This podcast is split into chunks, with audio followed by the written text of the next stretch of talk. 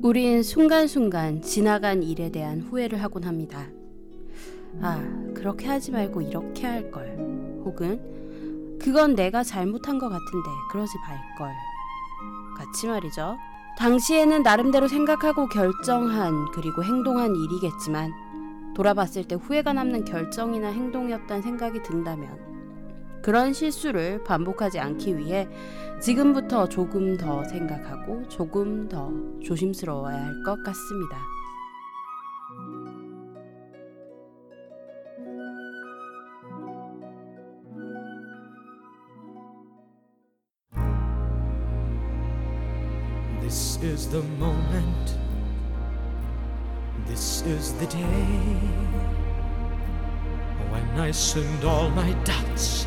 Demons on their way. Every endeavor I have made ever is coming into play. Is here and now today. This is the moment. This is the time when the momentum the moment are in rhyme. Give me this moment, this precious chance. I'll gather up my past and make some sense at last. This is the moment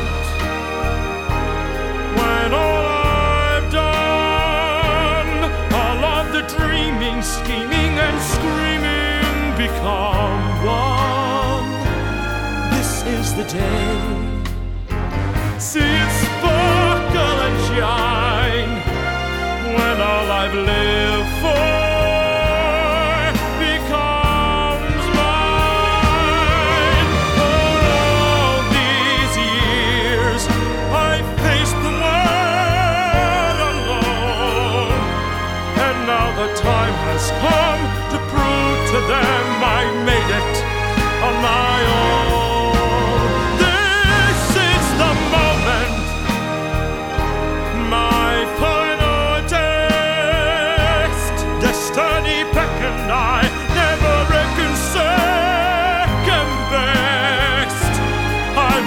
down.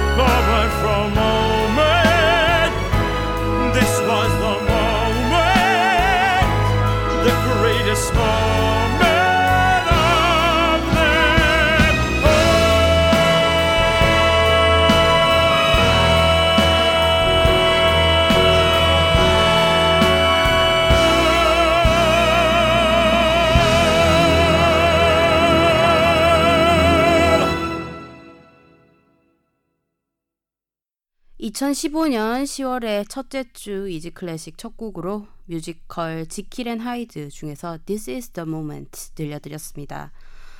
실수와 후회에 관한 이야기 오늘 오프닝에서 나눠봤어요. 어, 저는 지금 당장 후회하는 일은요. 음, 어제 오른손 엄지 손가락에 예, 거스러미가 일어났는데 그냥 그 거스러미를 그냥 놔둘 걸. 괜히 잡아 뜯어서 피를 받네요. 아유, 진짜. 어제부터 오늘까지 원고 쓰는 내내 그리고 지금 녹음하고 있는 동안도 그 피난 자리가 욱신욱신합니다. 그래서 지금 후회하고 있어요. 그러지 말걸 그러면서 말이죠. 어, 이렇게 사소한 것들부터요. 음, 크게는 나와 내 가족들 그리고 주변인들이 영향을 받는 큰 결정이나 혹은 행동까지도 우리는 늘 고민과 선택 그리고 후회 또는 만족을 겪습니다. 어, 후회든 만족이든 과거의 일을 반면교사 삼아가지고 지금을 살아가고 있는데 그게 또 쉽지 않죠. 또 실수했던 거 또 하고 또 반복하게 되잖아요. 그리고 또 후회하기도 하고요. 어떻게 하면 실수를 반복하지 않고 좀 더 괜찮은 사람이 될까 고민을 해봤는데요. 어렵습니다.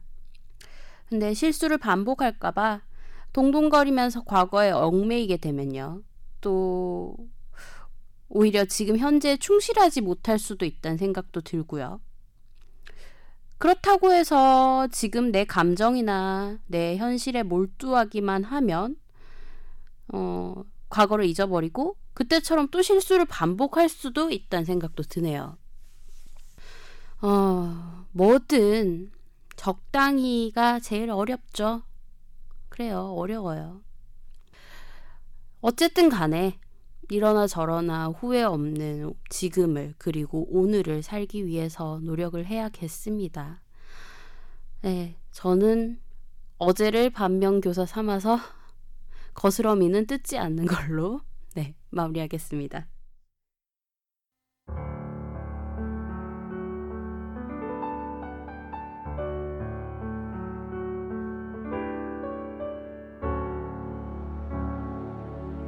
여러분은 지금 쉬운 클래식 음악 팟캐스트 이지 클래식을 듣고 계십니다.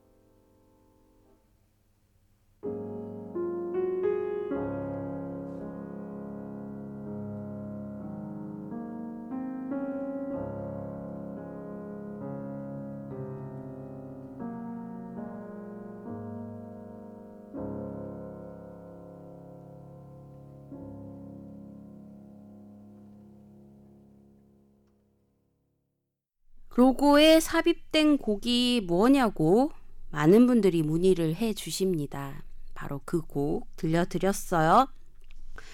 라흐마니노프의 파가니니 주제에 의한 광시곡 작품 번호 43 중에서 18번째 변주곡인 안단테 칸타빌레였습니다. 음. 사이먼 래틀 경의 지휘 그리고 피아니스트 세실 우세와 버밍햄 시립교향악단의 연주로 함께 들었습니다. 오프닝 시그널에 관해서도 굉장히 많이 문의 주시는데요. 그리그의 페르 귄트 모음곡 첫 번째 곡인 아침의 기분이죠. 이지 클래식 들으실 수 있는 방법 알려드릴게요. 안드로이드 휴대전화 사용하시는 분들은 구글 플레이스토어에서 팟빵, 쥐약 어플리케이션 다운받아서 이지 클래식 검색하시면 들으실 수 있고요. 아이폰 사용하시는 분들은 앱스토어에서 팟캐스트, 팟빵 어플리케이션 다운받아서 Easy Classic 검색하시면 들으실 수 있습니다. PC에서 접속하시는 분들은 팟빵 사이트에서 Easy Classic 검색하시면 들으실 수 있고요. 방송에 대한 질문 그리고 건의 사항, 광고 문의를 비롯한 문의들 모두 메일로 보내주세요. easyclassicmusic 골뱅이 gmail.com e a s y c l a s s i c m u s i c 골뱅이 gmail.com입니다. 방송 업로드 공지 및 Easy Classic의 새로운 소식들 만나보실 수 있는 트위터 계정은 easy 언더바 classic이고요. 페이스북 페이지는 페이스북 검색창에서 한글로 Easy Classic 검색하시면 됩니다. 트위터는 팔로우, 페이스북은 좋아요 누르시고 Easy Classic의 새로운 소식들 쉽게 만나보세요. 아이튠즈 팟캐스트와 쥐약 어플리케이션에선 간단한 선곡표 바로 확인하실 수 있습니다. 팟빵 어플리케이션에선 선곡표 지원이 되지 않아요. 그래서 선곡표 궁금해하시는 청취자분들 위해 블로그에 자세한 선곡표 올려드리고 있습니다. 선곡표가 궁금하신 분들은 인터넷 주소창에 easyclassicm.blogspot.kr e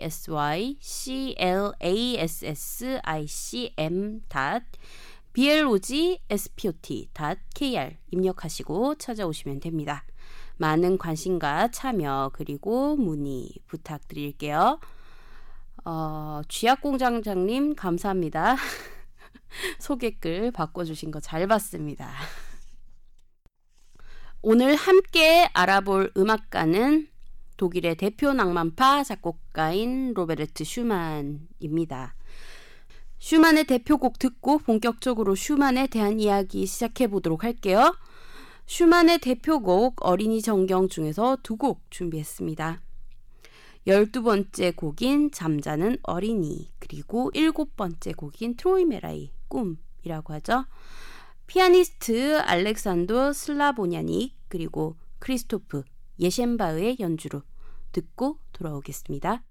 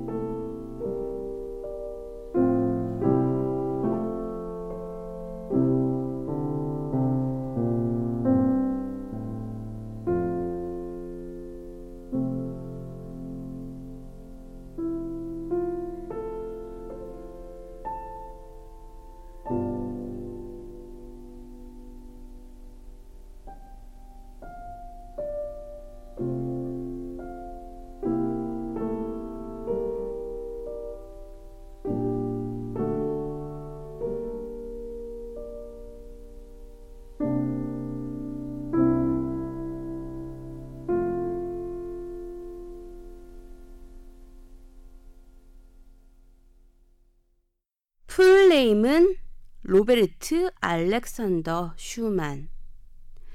일반적으로 우리가 슈만으로 부르는 이 작곡가는요.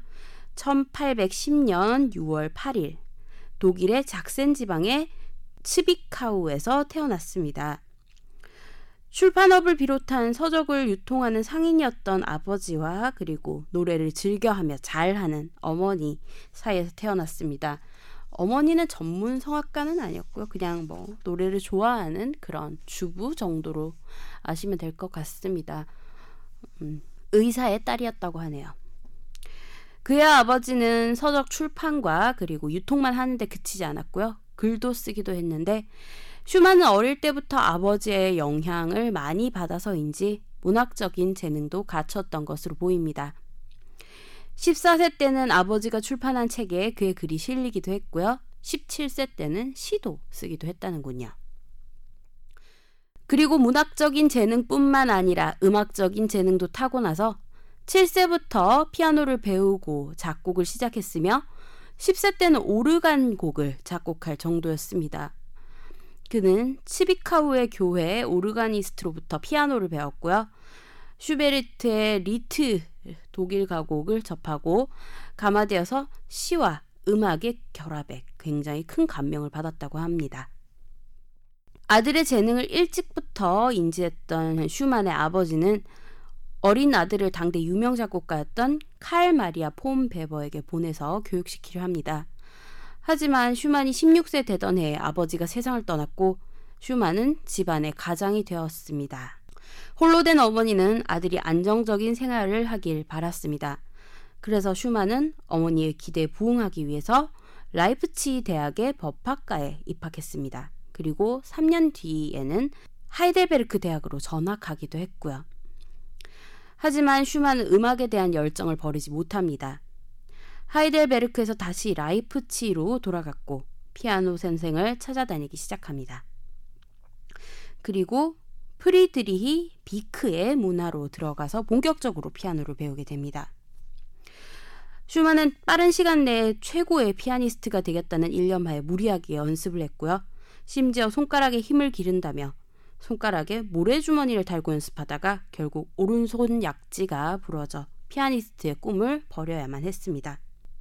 그는 피아니스트가 되기를 포기하지만 어릴 적부터 두각을 보였던 글 쓰는 재능과 그리고 음악적 재능을 함께 살릴 수 있는 음악 평론가 활동을 병행하는 작곡가로서 살기로 결심합니다. 20세가 되던 1830년 슈만은 아베크 변주곡을 첫 번째 작품으로 세상에 발표하지만 스스로 만족하지 않고 다음 해에 하인힐이 도룬을 찾아가서 정식으로 작곡을 배우게 됩니다. 하지만 도룬에게서 만족을 느끼지 못한 그는 독학으로 작곡을 이어나가게 됩니다. 슈만의 피아노 곡들 준비했어요. 피아니스트 세르게이 라흐마니노프의 연주로 슈만의 카니발 작품 번호 9번 중에서 20번째 곡인 필리스틴에 대항하는 다비드 동맹원 피아니스트 비렐른 캠프의 연주로 슈만의 교양적 연습곡 작품 번호 13번 중에서 12번째 연습곡 두 곡 연달아 들려드릴게요.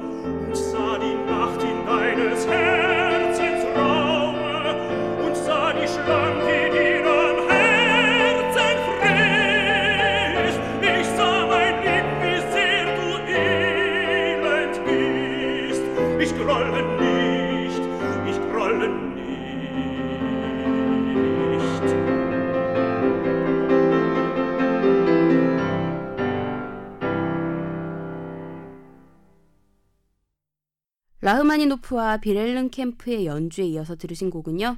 슈만의 시인의 사랑 작품 번호 48 중에서 일곱 번째 곡인 나는 울지 않으리 테너 프리츠 분덜리히의 노래 후베르트 기젠의 피아노 반주로 함께 하셨습니다. 슈만은 그의 부인이었던 클라라와의 러브 스토리가 참 유명합니다. 일반적으로 많은 음악가들이 여러 여자들과 염문설을 뿌리고 다닌 데 비해서 슈만은 꽤나 지고지순한 사랑을 했던 것으로 기록되어 있기 때문입니다. 음, 그리고 훗날 브람스의 클라라에 대한 짝사랑까지 더해지면서 세기의 삼각 스캔들이라고 해야 할까요? 더 유명해졌습니다. 클라라 슈만은 슈만의 피아노 스승이었던 프리드리히 비크의 딸이었습니다. 음, 결혼 전 이름은 클라라 비크였겠죠. 비크는 아내 없이 홀로 이 외동딸을 쥐면 꺼질세라 그리고 불면 날아갈세라 정말 애지중지 키웠으며 또 클라라의 음악적 재능도 뛰어나서요 앞으로의 미래가 아주 기대되는 당시 음, 각광받던 신동 피아니스트였다고 합니다. 슈만이 처음 클라라를 만났을 때는 그녀의 나이가 고작 9살밖에 되지 않았었습니다. 그래서 뭐 그때는 딱히 뭐 남자와 여자 그런 관계는 아니었던 걸로 보입니다. 어, 그때 당시 슈만은 비크 문하에서 같이 피아노를 배우던 에르네스티네 폰 프리켄과 연인이 되었고요. 그녀를 위해서 피아노 작품인 카니발과 교향적 변주곡을 작곡하기도 합니다. 하지만 첫사랑은 이루어지지 않는 법이라고 하죠. 음, 어, 에르네스티네 폰 프리켄과의 인연은 끝내 맺어지지 못했습니다. 둘은 결혼까지 약속한 사이였지만 스승이었던 비크가 프리켄의 부모에게 그들의 사랑을 알려버렸고 결국 그녀는 부모에게 불려가서 돌아가 버립니다. 그리고 앞서 언급됐던 대로 슈만은 손가락 부상으로 인해서 피아니스트의 꿈을 접었습니다. 그리고 결심한 대로 음악 평론가로서의 활동을 시작합니다. 1834년 슈만은 스승 비크를 비롯한 음악인들과 함께 음악 신보라는 음악 비평지를 창간했고요. 창간된 음악 신보의 편집장으로 일하게 됩니다. 그리고 26세가 되던 해부터는 어, 음악 신보의 주필로 활동하면서 7년간 왕성한 음악 평론 활동을 했습니다. 플로레스탄, 오이제비우스 등의 필명을 사용하여 많은 평론을 지면에 실었고요. 무명이었던 쇼팽과 리스트, 베를리오즈, 브람스 등을 세상에 소개하게 됩니다. 그리고 평론가 활동과 더불어 작곡 또한 충실히 해내서 교향적 연습곡과 사육제, 어린이 정경 등의 피아노 곡들을 많이 완성합니다. 하지만 세상에 크게 알려지지 않았고 큰 성공을 거두지는 못했습니다.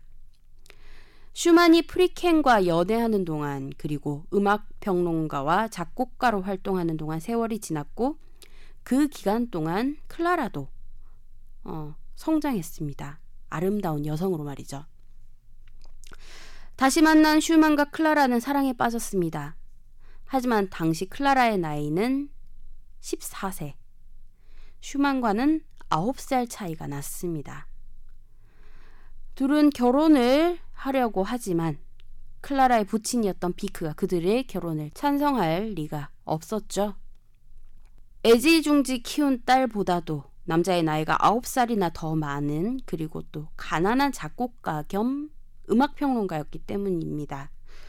어, 게다가 슈만의 첫사랑에 대해서도 스승 비크는 너무나도 잘 알고 있었고요. 가난한 작곡가인 슈만에 비해서 클라라는 너무나도 전도유망한 피아니스트였습니다. 그도 그럴 것이 클라라는 5세 무렵부터 아버지로부터 피아노를 배웠고요. 9세에 프로 연주자로 라이프치히 게반트하우스에서 데뷔해서 유럽 전역에 명성을 떨친 상태였습니다. 클라라의 이름이 붙은 상품들이 뭐 완판되는 소위 말하는 요즘 완판녀 정도의 레벨이었거든요. 그리고 클라라가 벌어들이는 연주의 수입 또한 굉장히 많은 상태였습니다. 그러니 비크가 클라라를 놓아줄 리가 없었죠. 어, 슈만과 클라라는 그런 비크를 끊임없이 설득합니다. 하지만 그는 완고했습니다. 결국 비크는 슈만을 미성년자 유괴로 고소했고요. 슈만도 스승이자 예비 장인인 비크를 결혼을 못하게 한다며 맞고소하는 그런 웃지 못할 세기의 법정 다툼이 시작되었습니다. 몇 년이 지나서 이 법정 다툼에서 슈만이 승소했고요. 클라라와의 결혼을 겨우 법적으로 인정받게 됩니다. 1840년 9월 12일 클라라가 21세가 되기 바로 하루 전날 라이프치히 근교 작고 아담한 쇠네펠트 교회에서 두 사람은 결혼식을 올렸습니다. 그리고 라이프치히 인젤슈트라세 18번지에 신혼 보금자리를 꾸렸습니다. 그리고 이후 둘 사이에서 6명의 아이가 태어날 정도로 부부 금슬은 무척 좋았습니다. 이때 두 사람이 살던 신혼집은 슈만 하우스라는 이름으로 불리면서 두 차례의 세계 대전에도 불구하고 손상되지 않고 지금까지 온전한 상태로 관광객들을 맡고 있습니다. 슈만은 클라라와의 결혼 후 심리적 안정이 되어서인지 아니면 음악적 재능이 뛰어난 뮤즈를 아내로 맞았기 때문이었는지 그 이후부터 왕성한 작품 활동을 이어갑니다. 매 년마다 완성되는 작품들의 공통적인 특징이 있어서 땡땡땡의 해처럼 해마다 슈만의 창작 활동을 분류할 수 있게 되었습니다. 슈만과 클라라가 결혼했던 1840년은 슈만에게 가곡의 해로 불리는 해인데요. 그 이전까지 슈만이 피아노 곡만 작곡해 오다가 이 해에 들어서서 가곡 작품들을 작곡해 냈기 때문이었습니다. 이때 작곡한 주요 곡들은요. 시인의 사랑, Liederkreis, 여자의 생애 등이었고요. 그 다음 해였던 1841년은 교향곡의 해로 분류되는데요. 이 해에 그의 교향곡 1번과 4번의 초고가 완성되었습니다. 교향곡 1번은 맨델스존이 게반트하우스 오케스트라를 이끌고 초연했고요. 큰 성공을 거뒀습니다. 그 다음에였던 1842년은 실내악의 해로 실내악 곡들이 다양하게 작곡되었고 이후에는 오라토리오를 비롯한 다양한 작품들로 작곡 장르가 확대됩니다. 하지만 슈만에 비해 클라라는 자신의 예술가적 삶을 희생해야만 했습니다. 슈만은 사랑하는 아내를 늘 자신의 곁에 두고 싶어 했고 훗날 뒤셀도르프로 이사하기 전까지 클라라의 전용 연습실이 없었기 때문에 피아노 연습도 제대로 할 수가 없었습니다. 한편으로는 슈만이 클라라를 사랑하기도 했지만 클라라의 명성과 인기를 질투했다는 분석도 있습니다. 결혼하기 전까지만 해도 슈만보다 클라라의 인기와 명성이 더 높았고요. 음악가로서 벌어들이는 수입 또한 클라라가 우위에 있었기 때문이었습니다. 하지만 슈만이 작곡가로서의 성공을 거두는데 클라라는 묵묵히 그를 서포트합니다. 슈만이 작곡한 곡들을 클라라가 연주해서 발표하기도 했고요. 피아노 교향곡의 경우는 슈만이 지휘하고 클라라가 솔리스트로 나서 초연하기도 하는 등 배우자로서도 그리고 아티스트의 뮤즈로서도 큰 역할을 해냈습니다. 슈만의 피아노 협주곡 A단조 작품 번호 54 중에서 1악장 Allegro affettuoso 로브로 폰 마타치치의 지휘 피아니스트 스비아토슬라프 리흐테르와 몬테카를로 오페라 내셔널 오케스트라의 연주를 함께 하시고요. 바로 이어서 슈만의 교향곡 1번 B플랫 장조 작품 번호 38 봄 중에서 사악장 Allegro animato e grazioso 레너드 번스타인이 이끄는 빈 필하모닉 오케스트라 연주로 두 곡 연달아 듣고 돌아오겠습니다.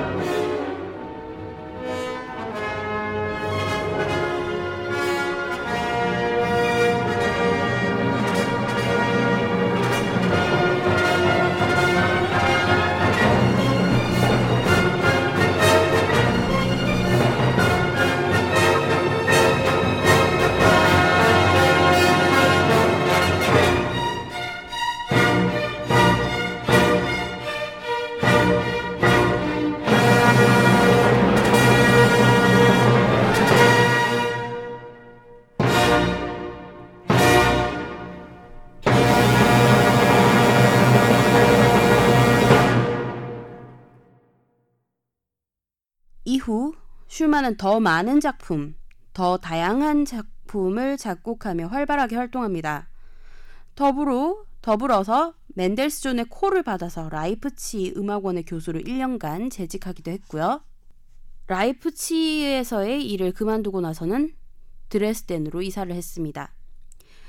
드레스덴으로 이주했던 1844년에는 러시아 연주 여행을 떠났었는데요.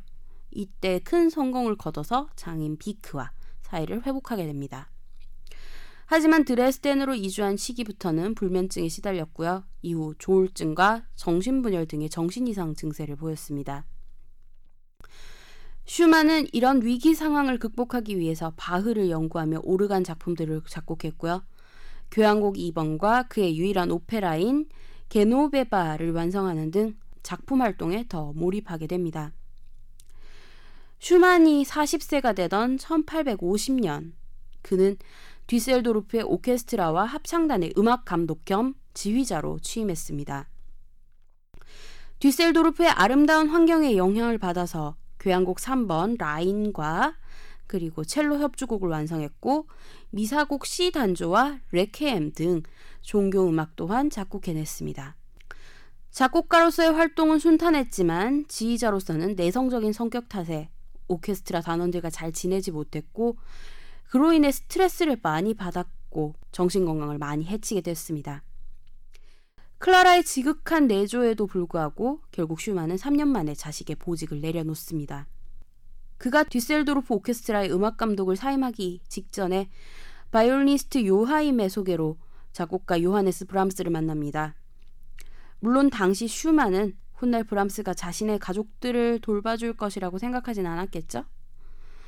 어쨌거나 슈만은 브람스의 음악성을 높이 샀고 한동안 쓰지 않았던 평론, 어, 새로운 길이라는 제목으로 평론을 써서 브람스를 세상에 알려줍니다. 하지만 브람스를 만나고 반년 뒤 슈만은 뒤셀도르프 시절의 스트레스와 울화가 폭발했고 1854년 2월 27일 뒤셀도르프의 라인 강변에서 투신 자살을 기도했습니다.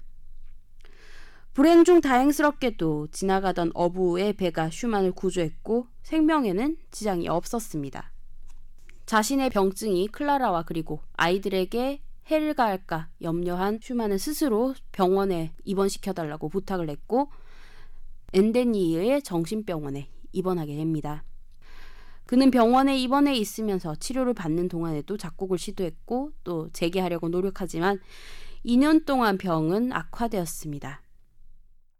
결국 그가 하는 말이 무슨 말인지 알아듣지도 못할 정도가 된 상태에서 폐렴에 걸렸고 결국 1856년 7월 29일 사망에 이르게 됩니다. 마지막에 아내 클라라가 면회를 갔을 때는 음식을 삼키는 것조차 너무나 힘들어했고 그 때문에 클라라는 와인을 손가락에 찍어 빨아먹게 했습니다. 그때 슈만이 클라라를 껴안고 한 말, 나도 알아는 그의 마지막 유언이 되었습니다. 직접적인 사인은 폐렴, 하지만 일설에 따르면 그의 사인이 매독에 의한 진행성 마비라는 주장도 있습니다. 젊은 시절 슈만의 손가락 마비는 손가락 골절 때문이 아니라 수은 치료 부작용 때문이라는 주장과 결부되는데요. 이 당시 수은은 성병 치료제로 흔히 쓰였기 때문입니다. 결국 이 주장은 슈만이 걸린 매독이 클라라에게 전염되었기 때문에 클라라가 슈만 사후 브람스의 청혼을 거부했다는 얘기로도 이어집니다만 어디까지나 슈만의 공식적인 사인은 폐렴입니다. 당시의 의학 기술이 지금과 같지 않았기 때문에 정확한 사인 규명도 어려웠고요. 또 병 진단도 뭐 지금 같진 또 않았을 겁니다. 그 때문에 지금도 사인 규명을 할 수 없는 음악가들이 슈만뿐만 아니라 꽤 많죠. 뭐 차이콥스키의 사인에 대한 얘기도 많고요. 또 어, 베토벤도 그러하고요. 뭐 이래저래 여러 음악가들의 사인에 대해서는 말들이 많습니다. 어, 그리고 또 수는 당시 항생제로 쓰였던 것이기 때문에 꼭 성병이나 매독 때문에 쓰였다고 주장할 수도 없을 것 같습니다. 슈만이 세상을 떠난 엔데니히의 병원은 훗날 슈만 박물관으로 개조되었습니다. 클라라는 남편이 죽은 이후에도 자녀들과 함께 40여 년을 더 산 후에 1896년 5월 20일 프랑크푸르트에서 세상을 떠났습니다. 오늘 마지막 곡 슈만 교향곡 3번 E플랫 장조 작품 번호 97 라인 중에서 1악장 Lebhaft 생기 있게 준비했어요. 카를로 마리아 줄리니의 지휘 로스앤젤레스 필하모닉 오케스트라 연주로 들려드리면서 인사드릴게요. 평안한 주 보내세요.